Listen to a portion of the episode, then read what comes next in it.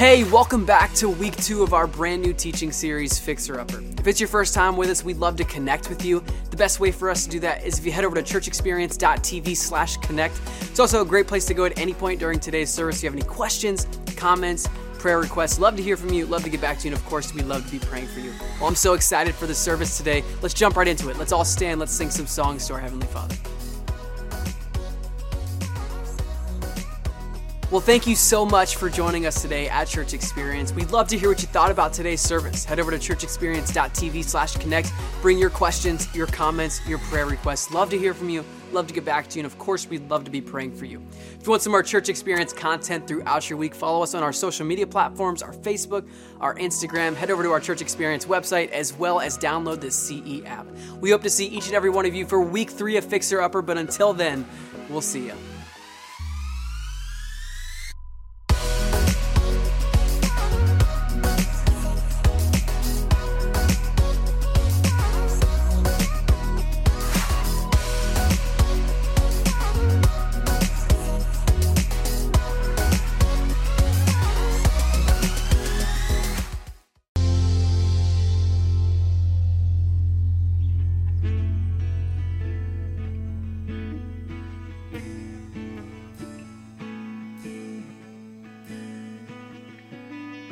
And I've heard a thousand stories of what they think you're like, but I've heard the tender whispers of love in the dead of night, and you tell me that you're pleased and that I'm never alone.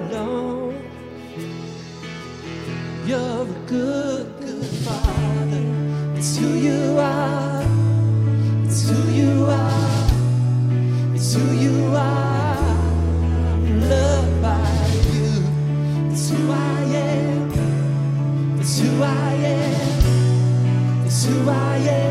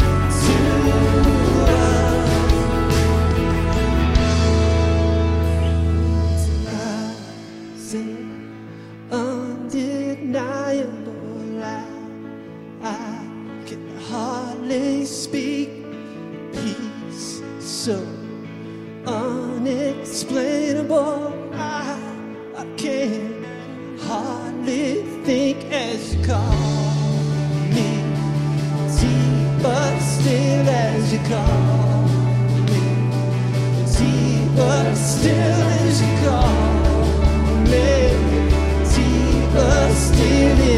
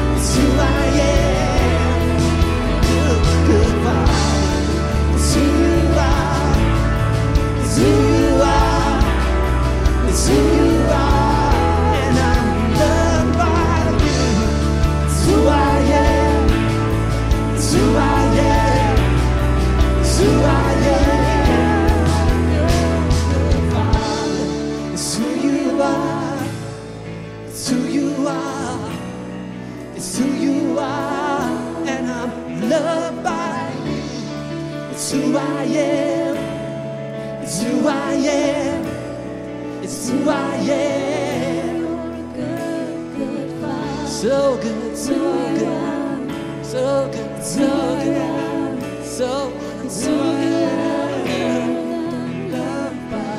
So good, so good, so good, so so good. I am. Oh Lord, we want to thank you.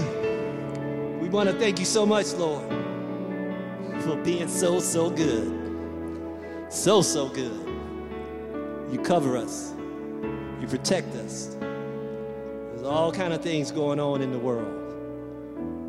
Sickness, hate, division. But not here. Not with you, Lord. All of those things go away. And when you show up, there's nothing but love nothing but goodness, kindness, and mercy. So we thank you, Lord. We thank you that you have invited us into your family and you have surrounded us with your angels and that we are privileged, privileged to be called your child. Thank you for being so good, so good, so good. In Jesus' name. Amen.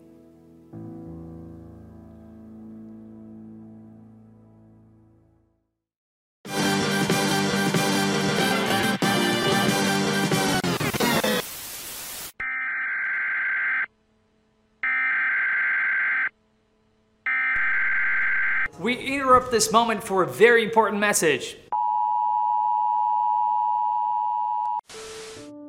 Has your heart been broken by a player? Here at Church Experience, we won't break your heart. You might have thrown an incomplete pass. Incomplete, no flag with the contact. We will catch your pass at. CE. Don't let a referee shatter your heart. Into the game. The game is over. Here at Church Experience, we won't shatter your heart. If your team lost at home, And that team is stunned. Don't worry, you were home here at. CE.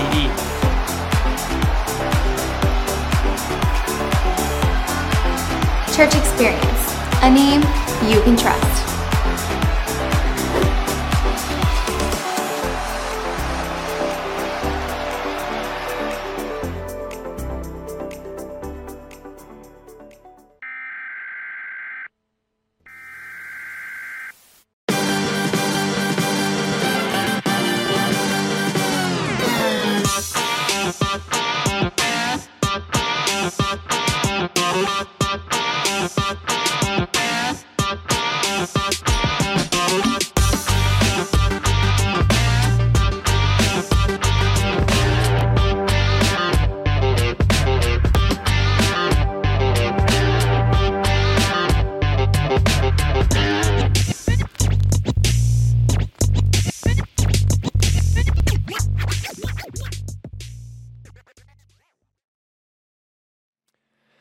My dad could fix anything. He really could. I, I literally mean anything. And when I was a kid, he began to understand how important it would be for me to be able to fix anything. And so at a really, really, really young age, probably I'm guessing I was about four years of age when, when he handed me the hammer the first time. I got my nail pouch on. Some of you may be thinking, oh, that's kind of cool. A little trendy, kind of a black and white photo. No, that's because color had not been invented yet. So uh, this really is, I, I mean, I am old. And I'm, I'm so grateful for what my dad taught me about how to fix things, how to remodel things. And I love this series called Fixer Upper because it not only reminds me of the things that he taught me about how to repair and remodel a home, but also the things that he taught me about how to repair and remodel a house. And the home is really about relationships, right? The house is, is real estate. And so we really need both of those things. But in this series, Brandon has asked me to kind of talk a little bit about something really, really important, and that is the relationship room as it relates to the kids' room. The kids' room. And so today we're going to talk about parenting, and there's a passage of scripture that I think kind of brings together the things that, that I feel like God has kind of put on my heart. It's a great remodel, repair scripture, and it's found in Proverbs chapter 24. So take your Bibles or turn in your Bibles to Proverbs 24, verse 3. And it says this It takes wisdom to build a home, and it takes understanding to make it strong, and it takes knowledge to fill its rooms with rare and beautiful treasures. Now, take a look at three words here uh, it takes wisdom, it takes understanding, and it takes knowledge. In other words, you need to know some things in order to do the right things, right? So the, the, the writer is saying here, first of all, you need to know some things. And then look at some other words uh, so that you can build, so that you can make, and so that you can fill. So it's not enough to know, but you need to be able to, to do some things as well. And I want us for our time today to kind of focus in on this last part of this verse where it says, Fill its rooms with rare and beautiful treasures. Fill its rooms with rare and beautiful treasures. What exactly does that mean? And what are these rare and beautiful treasures? And some of you may be thinking, I know what rare and beautiful treasures are and how to fill a room. You're talking about TJ Maxx and Marshalls. No, I'm not talking about bargains. I'm talking about treasures. Talking about things that are priceless. So, so let's, let's look today at, at, at what I would say are three treasures that, that we ought to be adding to the, the rooms and specifically specifically kids rooms as as we parent them as we love them as we as we lead them. So let's look at these three treasures. Number one is what i would call the treasure of faith the treasure of faith. And this is really really important so important that you know how you have a to-do list and you can start at number one or you can start at number five or you can start at number 12 and it really doesn't matter? Well this to-do list this happens to be at the top if you're doing remodeling or you're doing repairing, sometimes there's one thing that you need to fix first before you move on to something else. And just to just to kind of give a little test, I want to see how good you guys might be at answering this. Which one of these particular jobs should we start with first? Uh, if there's a hole in the roof or a bad light bulb, which one would you start with? Of course, a, a, hole in the roof. Everybody got that one. Okay, if there's a clogged toilet or a creaky door, which one should you fix? The, the, the clogged toilet, of course, right? If there's a broken window or a broken coffee maker, which one? Coffee maker, of course, right, right. We're on the same page. Well, you, you get it, right? There are some things that when you remodel, when you repair, when you're doing a fixer upper, that you have to start with first. And Scripture is very clear about this. When we are talking about our lives, when we are talking about our relationships, when we are talking about God, this is where we start. We need a treasure. We need a treasure of faith. The Bible says, Seek first the kingdom of God and his righteousness, and all these things will be added unto you. So I want to use as kind of our prop uh, the treasure that we're going to add to this room, if you will, to, to bring into this room is, is obviously is obviously God's word. I mean that's that's so important for our kids to understand and our kids to begin to read and for that to change their their lives. In fact, as a parent, our greatest concern should be that our children love God above all else. That's it. Our number one concern should be that they love God above all else. And so maybe some of you would say, well, how do we do that? How do we, how do we create this treasure of faith in this relationship room, specifically in the kids' room as a parent? How, how do we do that? Well, first of all, we, we talk about God we talk about God. If we, if we want them to know about God, we've got to talk about God. And so if we're going to talk about God, we have to know about God. And we need to know God our, ourselves. Deuteronomy 6 says, These commandments, talking about God's commands, His plans, His purposes, His will, I give to you today are to be on your hearts. Impress them on your children. Talk about them when you sit at home and when you walk along the road and when you lie down and when you get up. Now, look at this. They're to be on your hearts. Parents, before you can pass on faith to your children, that faith has to be in your heart. And the Bible is very clear. The writer says, look, it's got to start with you, it's got to be on your hearts. And then the, the verse goes on to say, impress them on your children. So it's on your heart. Now you're to pass those on to your children. But even what's interesting about this word is that the Hebrew word is shaknan okay? And it means, it means something really interesting. It's not just about giving God's word, it's not just about passing on faith. This word is actually a word for piercing. In other words, uh, as, as parents, our job is to help create an opening in our kids' hearts and in their lives, create space for God. One of our responsibilities is as we talk to them about God is to, is to impress on them the importance, help them to understand how bad they need the Lord so that their hearts become open and his truth can truly pierce our hearts. And then when do we do that? Well, we talk about them when you sit down, when you're at home, when you're walking around on the road, when you lie down, and, and when you get up. Basically, the writer is saying all throughout the day, there should be God conversations. They shouldn't feel forced. When questions come up, when, when, when something happens in a relationship, when, when you're driving down the road and you see something, a, a, conversation could easily be brought up about who God is and about what He wants and what His will is and what His plans are. That's how we're doing it. And Timothy is a, is a great example of a parent who was able to pass on their faith Uh, we know that Paul wrote many of the letters, about half of the letters in the New Testament, and they were letters to churches. They were letters, in this case, to a young man that he was mentoring. In fact, that he calls his own son, even though he wasn't his biological son, he was mentoring him. And Timothy has a great legacy, and he got two letters from Paul. And I just want to look at a couple things here that he said. But as for you, talking to Timothy, but as for you, Timothy, continue in what you've learned and you've become convinced of, because you know those from whom you learned it, those who Oh, what? You can trust this because it came, if you read a couple verses before this, you'll find that it came from his mom and his grandmother. They're the ones that taught him about the scriptures, taught him about the Lord. And how from infancy, infancy? Yeah, infancy, just a little a little baby, you have known the holy scriptures. And that's really important again to remind all of us as parents, this is something that we need to do at a very early age. This isn't something that we wait for until they're 10 or until they're a teenager. This is something that starts really really early. Known the holy scriptures and then and then look at this. Here's the reason why. Here's the reason why we want to pass on the treasure of faith. We want to get people, get kids in the Word, which are able to make you wise. These holy scriptures are able to make you wise for salvation through faith in Christ Jesus. What does that mean? That means that as we teach our kids God's word, they begin to understand who God is and the plans and the purposes that He has for them. And God begins to, God begins to bring to light the fact that He loves them, the fact that He died for them, the fact that their lives can be changed forever. And how do they do that? They, they do that by parents talking to them about God. Talk to them about God. The second thing that we do, we should do as parents, is, is go to church, right?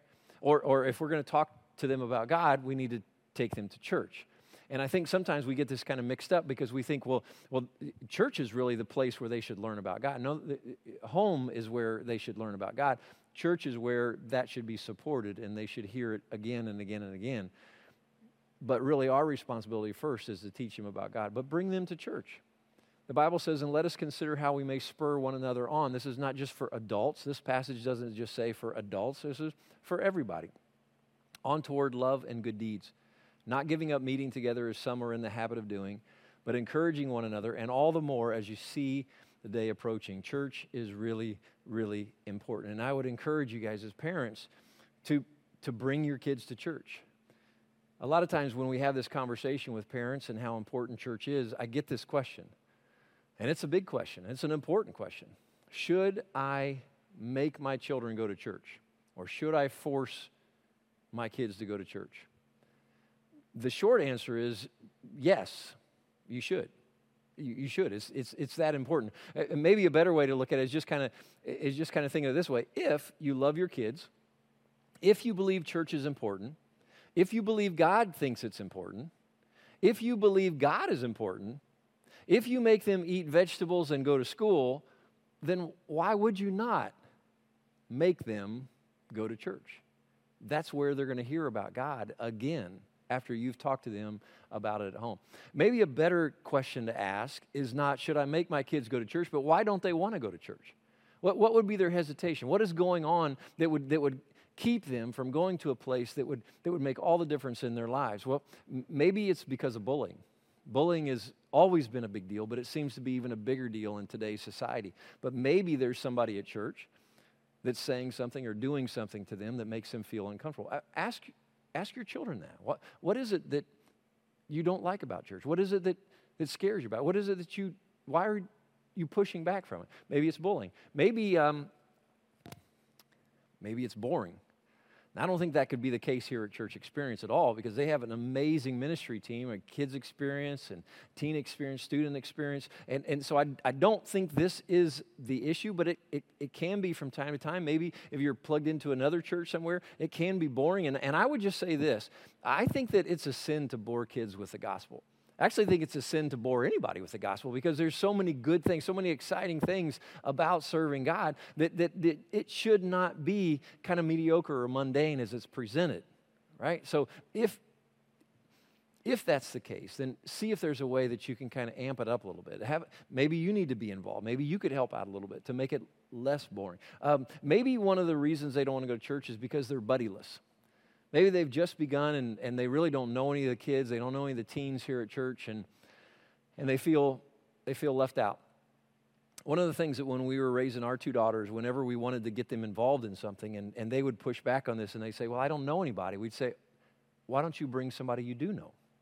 Why don't you call up so and so, ask her, ask him, and just bring them along with it? And a lot of times that would be the answer that they were looking for. They just did not want to be alone and they did not want to go alone. So sometimes the reason is just because they're buddyless. Now, I, I don't really think this is a word, but I kind of put it together, so we're going to do our best at, at explaining it. But I think another reason why they don't want to go to church is because it's bribeless. Okay? Sometimes there's just this demand by parents to say, well, you're going to church whether you like it or not and there's kind of this, this communication which, which i don't think really helps at all uh, but that, that's kind of the, the process of it if, if you are trying to get your kids to eat broccoli or Brussels sprouts. Do you, do you think that it would, you know how good those are for you? They're not necessarily good to eat, but they're good for you. So, so, so, so th- think of this. You're in the kitchen, you're trying to get them to eat and, and you think to yourself, you know what?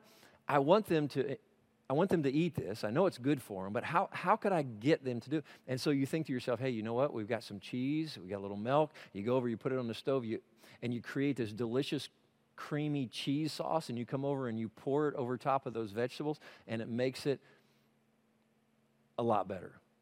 A lot better. Sometimes there's conversations that ought to happen between parents and kids because you know, you know that church is a place they ought to be. And if they're pushing back, maybe there's a conversation to negotiate a little bit. I'm not talking about letting your guard down. I'm not talking about being weak as a parent. I'm talking about finding a way to get them to some place that will really, really help them eternally. Like, hey, we'll stop and get donuts on the way to church. Or, hey, after church, we'll do what you want to do. Any, anything to, to, to motivate them to get here because we know that once they're here, there's a potential, the possibility of their lives being changed forever. Uh, what I've done is on phillewis.org um, slash parenting, I've put some, some resources for you to check out and that will give you some encouragement, give you some help with this whole treasure of, of faith, uh, how to talk to your kids about the Lord, uh, some devotionals that are available that you can get through Amazon uh, that'll help you a lot. And make use of that resource. It's just one specific page for this message that hopefully will give you some of the things that you might be in need of. The second treasure that I think that we need to we need to be involved in as far as bringing into this room, bringing into our kids' lives is the treasure of treasurer of finances. And I, I have it kind of as a, the prop, if you will, a, a Dave Ramsey bank. And it's divided into three sections uh, for spend, save, and give. So we're going to put that over here and just kind of talk a little bit about what I mean by the treasurer of finances. You may be wondering, what, so let me get this straight. So uh, I get the faith part, but the finances part, really? But, you know, that's such a big deal. That's one of the three things that you chose to talk to us about. Yeah, it is. It is because because it's one of the things that Jesus talked a lot about. In fact, he spoke more about money than he did about heaven and hell combined.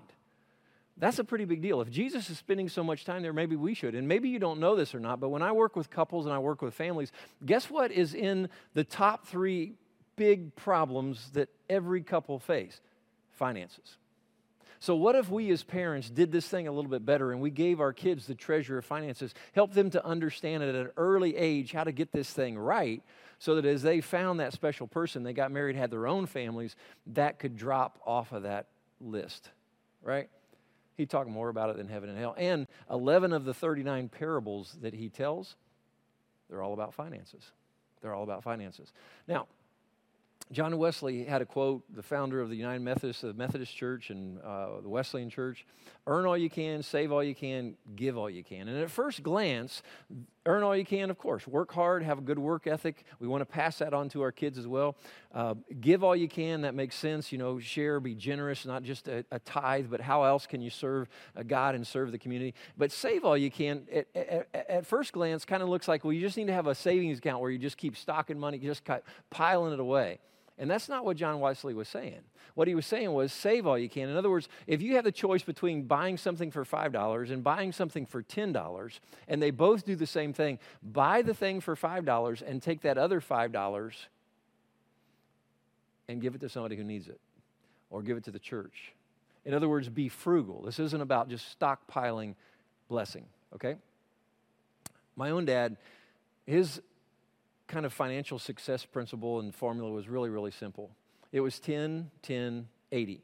In other words, it, it when he would give us a hundred dollar bill, and the truth is, he I don't think he ever gave us a hundred dollar bill. But let's let's make it a little bit more realistic. When he would give us a ten dollar bill, we, we would look at this ten dollar bill and we would say, "Hey, thanks for the eight dollars. Thanks for the eight dollars." And we would say that because automatically he had trained us to know that ten percent goes to the Lord right off the top. 10% goes in a savings account for emergencies, for other things that might come up. And, and then we live on 80%. And whenever we can, whenever we can put some of that 80% into savings or some of that 80% even give to the Lord, we, we should do that as well. But that was, that was his principle 10, 10, 80. And it's a good principle. It's a good principle to share with kids and help them to develop some kind of giving because we want to make sure if we're raising Christian kids that they are giving to the Lord. Because of this, bring the full tithe. And I think it's interesting how this is phrased the full tithe. It's not just the tithe, which represents 10%, but it's saying the full tithe. Quit trying to, is it 9%? Is it 8%? Is it, what if it's 9.9%? Malachi says, look, bring the full tithe into the storehouse, that there may be food in my house, and thereby put me to the test, says the Lord. If I will not open the windows of heaven for you and pour down for you a blessing until there is no more need. In other words, God is saying, Give me the 10% and watch what I do with that. Watch how I take care of your needs. Scripture goes on to say in Proverbs 21, it says, Precious treasure and oil are in a wise man's dwelling, but a foolish man devours it. In other words, a wise man is going to work hard. A wise man is going to protect his money.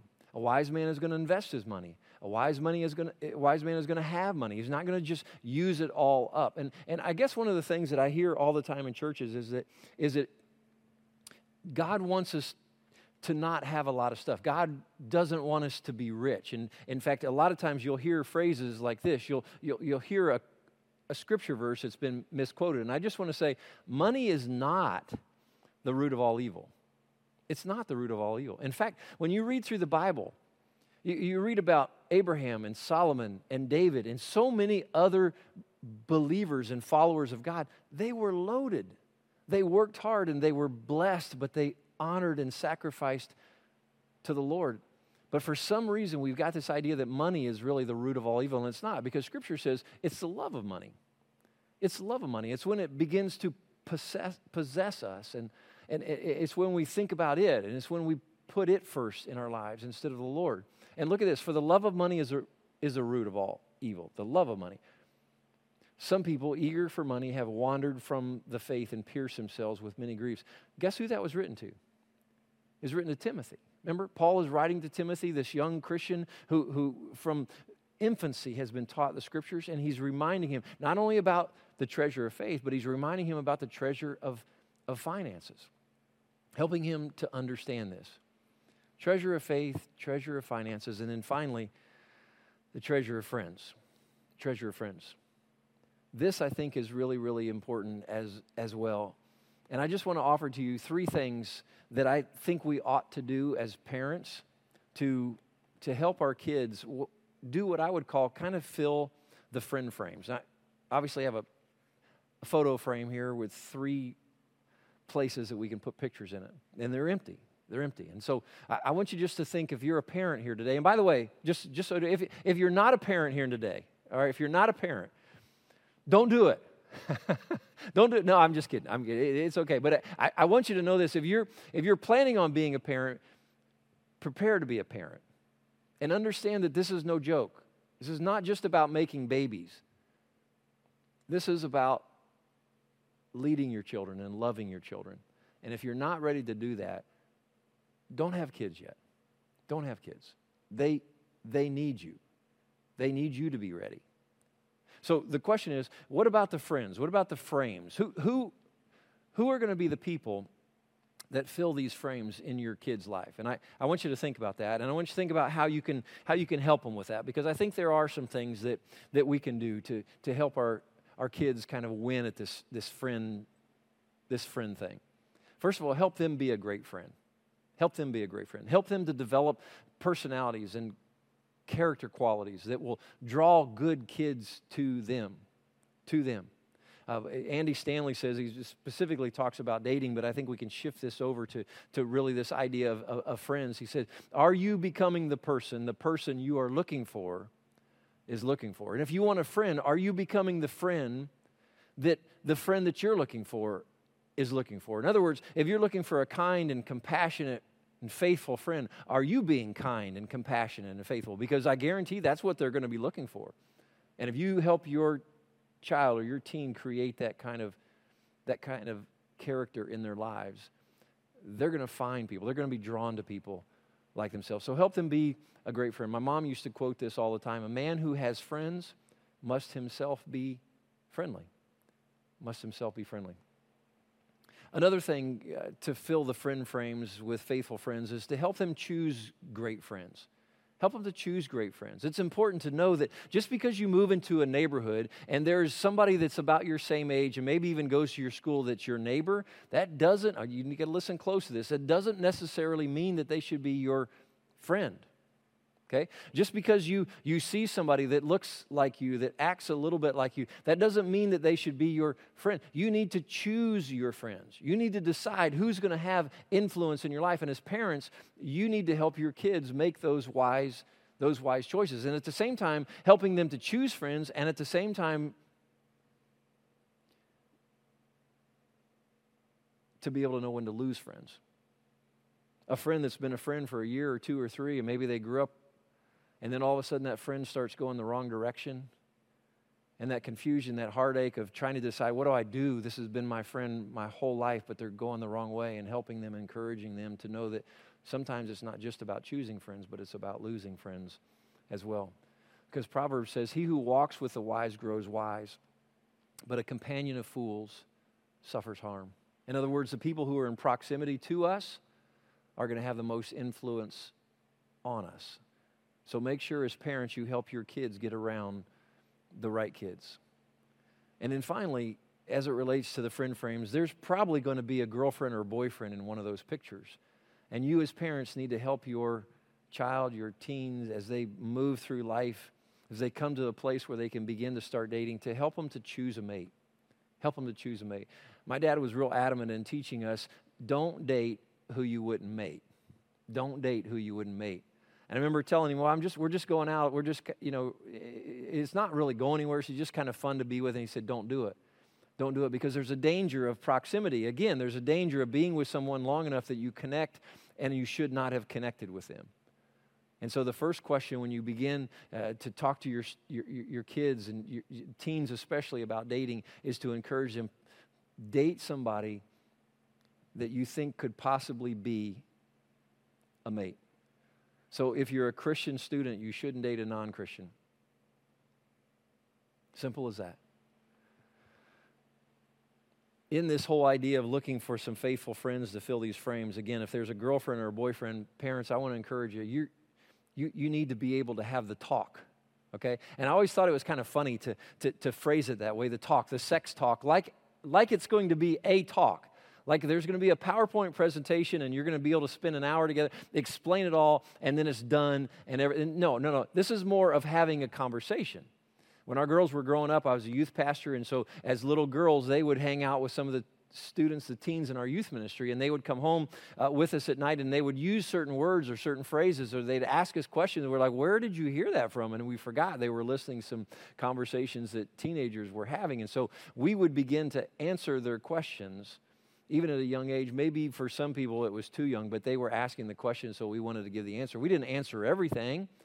We just continued the conversation and we made them feel comfortable, and we tried to feel as comfortable as we could, helping them to navigate those questions. And here's the truth you should be the first and best resource for teaching your kids about sex.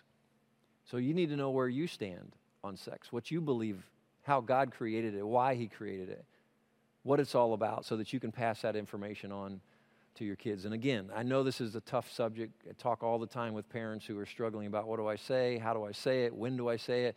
And again, great resource called the Sex Talk that was put together by Winning at Home uh, that's available on Phil Lewis slash parenting again on that resource page so i want to encourage you to go there. So as i wrap things up i, I want to just share with you what i would call some treasure hunting tips. If we're going to get the treasure of faith and the treasure of finances and the treasure of the right friends in this room okay if we're going to fill this room with rare and beautiful treasures then i want to just give you some treasure hunting tips if you will. Number one start parenting early.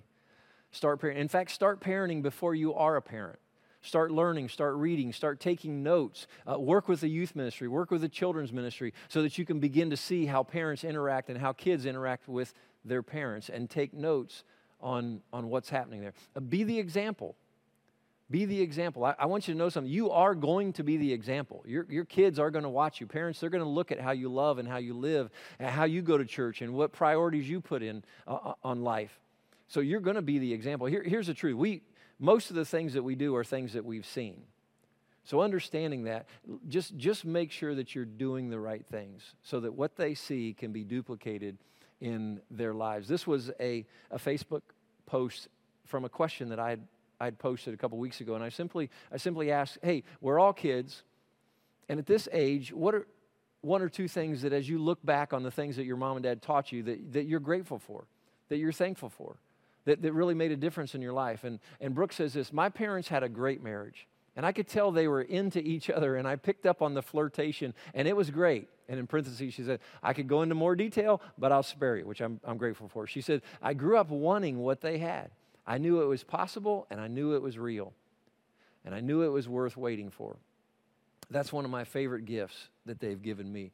Parents, listen, listen, you are going to be the example, so be a great example be a great example to them. Uh, be persistently consistent. Be persistently consistent. Now, when I first put this line, I, I, thought, well, I think those words are really the same, but they're very, very different. Persistent is continuing to do something despite difficulties and challenges. Consistent means behaving or acting the same way or doing something the same way over and over and over again.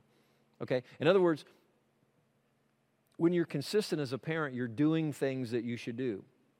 You're leading your kids in the right way, and you're doing it on a regular basis. It's not sporadic, it's not confusing to them. You're doing it consistently. The persistent part comes is it's easy to be consistent when your kids are listening and your kids are learning and your kids are doing what you want. But what, what about when everything falls apart? Are you being persistently consistent? So that you know what's right to do and you do it no matter what the pushback is. Maybe another way of saying it is be unrelenting in your reliability. Unrelenting in your reliability. Eh, be the parent. Be the parent. You want them to be the kid. They're growing up, and you be the parent. Eh, sometimes I, I've probably been guilty of this. I've acted more like the kid than the parent from time to time. But I just want to, again, I, I want to encourage you. You're not the kid. So don't act like the kid. If your kid uh, throws tantrums, that doesn't give you a right to do it. Your kid says something mean to you, doesn't give you a right to. You are the parent. So be the parent. Sometimes when we get into those situations where we're trying to be persistently consistent and we get pushback and we get frustrated and we get mad and we don't know what to do. And I would say to you, one of the things that may be helpful to you is just stop, pause, and pray. And say, God, help me to know what a great parent would do. What, what would a great parent do in this situation? I've been asked this question, I've been given this pushback. Uh, we're, we're, we're, we're in this really tough time of communication. What would a great parent do? And maybe if you know a great parent, reach out to them by phone. But if you don't, just literally picture in your mind would a, would a great parent say yes or would a great parent say no? And sometimes that might help you to come up with an answer. Here's another one eat dinner together. It might seem a little misplaced in this list, but I want to encourage you. I think this is one of the most important things that you can possibly do as a family to create family health and communication. It may sound overly simplified, but it is very, very, very, very powerful. And I know this not just from the research that I've, I've looked at, but I know this from my personal, my personal life. Uh, a couple years ago, my wife and I, we've been living in our house for about 20 years, and we decided, hey, we're probably going to stay here, so we want to kind of make it uh, updated and kind of this fixer upper idea. We literally went through and we gutted a four bedroom, two bath house and we started working on it. And once once we got it all done, we decided, hey, we'd like some new furniture too. So we we decided that we would refurnish the house. And one thing that we replaced was our dining room table. And a dining room table that we replaced had, had been in our family about 25 years. Our, our girls had grown up around it. And we had been intentional about having dinner time together. Both Mindy and I, my wife and I, had grown up in families where dinner time was a really, really important, important time. And so, because of that, we carried down and not really knowing how powerful it was. And so our daughters, we would eat, I don't think we ate dinner every single night of the week together, but a lot of them, and we would have conversations around that table, and we would talk around that table. We would cry around that table. We would answer questions of our girls. They would answer questions for us. And it was such, it was such a precious, such a precious place and such a precious table that when I got rid of the table, I took one of the leaves out of the table and actually cut ornaments for my kids and, and, and for us as a family that are in the shape of a house from that table because that tabletop had heard those conversations. That tabletop had heard us pray. That tabletop, that tabletop had been a part of us connecting and staying connected as a family. And I, I would just say to you, there is tons of research on this. And I'll just say one thing one thing about dinner time together that will it will bring more self-esteem to your children than almost anything else you can do. I know that sounds crazy, but the research is there. It tells us that just having dinner time together, getting a, a, a, time where you sit down as a family and you talk and you listen to each other and you eat food, not only is it going to be something that you can have better meals and healthier meals and help them physically, but it's going to help them mentally and spiritually. And again, to give you a little bit of proof of this, the dining room will affect every room. The dining room will affect every room. And I've included on this website, uh, again, a, a, a link to a place that will tell you about seven different things that, that will impact your children by simply having dinner together. And then finally, parents, I just want to say to you don't give up. Don't give up. I, I know it's hard. It was hard on us. But we're so glad that we had the opportunity to be parents, and we're so glad that we had the opportunity to, to, to fill their rooms, fill their lives, fill their hearts with the treasure of faith, the treasure of finances, and the treasure of friends. And if you're here and you're tired, you're wore out, you're trying to say persistently consistent, but I just want you to know you can do it. God loves you, God cares about you. And I just want to I want to pray for you as I wrap up this time. Father, thank you for this day. Thank you for your goodness and your mercy. Thank you for being the greatest parent of all. Thank you for reminding us that it, it takes wisdom to build a home. It takes understanding to make it strong, and it takes knowledge to fill its rooms with rare and beautiful treasures. And I pray for every parent that's here today. I pray that you would encourage them. I pray that you would help them to hang in there, to love their kids, and to lead their kids. I pray that as parents, they would draw close to you and that you would fill them with your power and your strength to do what you've allowed them to do and that's raise kids. Raise kids that love you and serve you and live for you. In Jesus' name we pray. Amen.